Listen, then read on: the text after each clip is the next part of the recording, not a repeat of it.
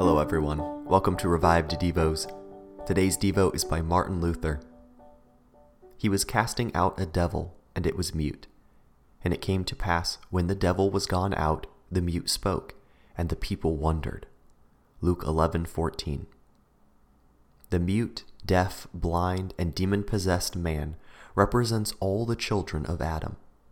For through the flesh they are possessed of Satan in original sin so that they must be his slaves and do according to his will. Here, they are also blind, that is, they do not see God.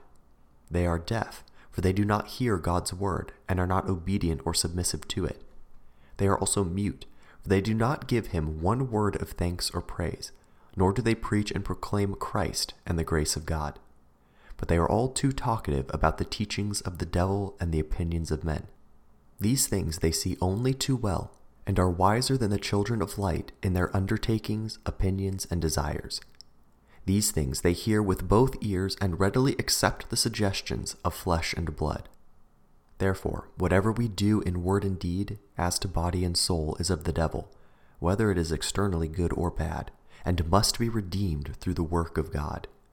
When we are in his kingdom, we acknowledge him, see, hear, and follow him, praise and proclaim his name all this takes place through the Spirit of God in His Word, which casts out the devil and his kingdom. But when the stronger man, that is the gospel, comes, his peace flees, and he rages like a madman, for he resents being condemned, unmasked, punished, and publicly branded.